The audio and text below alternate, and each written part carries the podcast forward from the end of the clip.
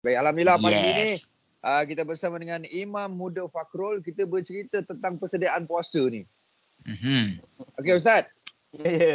uh, kita nak ulang kaji balik niat puasa ni. Ha. Uh, Ustaz boleh ajar kita orang niat tak? Niat sehari dengan sebulan. Biasalah, tiap-tiap tahun kalau masuk puasa je mesti orang cakap pasal isu ni. Nak puasa sebulan ke nak puasa hari-hari? Kan? Ha, tak, tak apalah ulang kaji kan. Okey Benda lah, Belajar.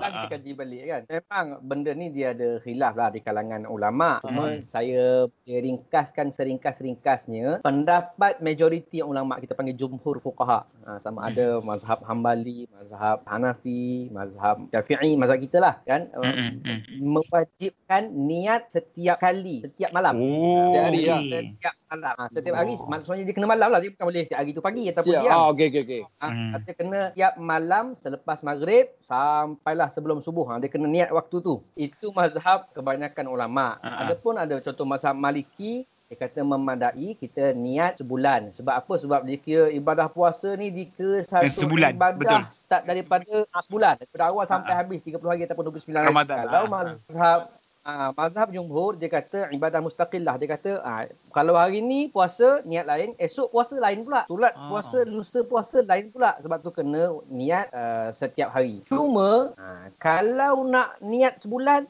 tak ada masalah diharuskan. Boleh Ah. Ah. cuma kalau dia ingat kalau dia tak lupa tiap-tiap Ah. malam dia kena niat. Cuma Ah. niat tu janganlah kita faham tiap-tiap malam ah, nawaitu Ah, ah, ah, ada ifardu rabb tu lafaz. Nah, kalau boleh lafaz nak ajar anak-anak kita nak sebut baik bagus tak ada masalah. Lintas tu kan? Jadi ah, memang lintas lah esok aku nak puasa ni bangun tahu esok nak puasa bulan puasa Hmm, bulan Ramadan. Hmm, jadi hmm, hmm. itulah dikira niat dah tak ada Yelah, hal yelah, lah. yelah. Hmm, Betul lah. jadi Betul lah tu. Maknanya kita, kita tahu kan Ustaz. Bulan Ramadan ni memang kita wajib puasa. So dah niat dah tu. Ah, dah niat dah tu. dah niat lah Okey, tu okey, okey. Baik. nak sebut tak ada hal boleh Boleh.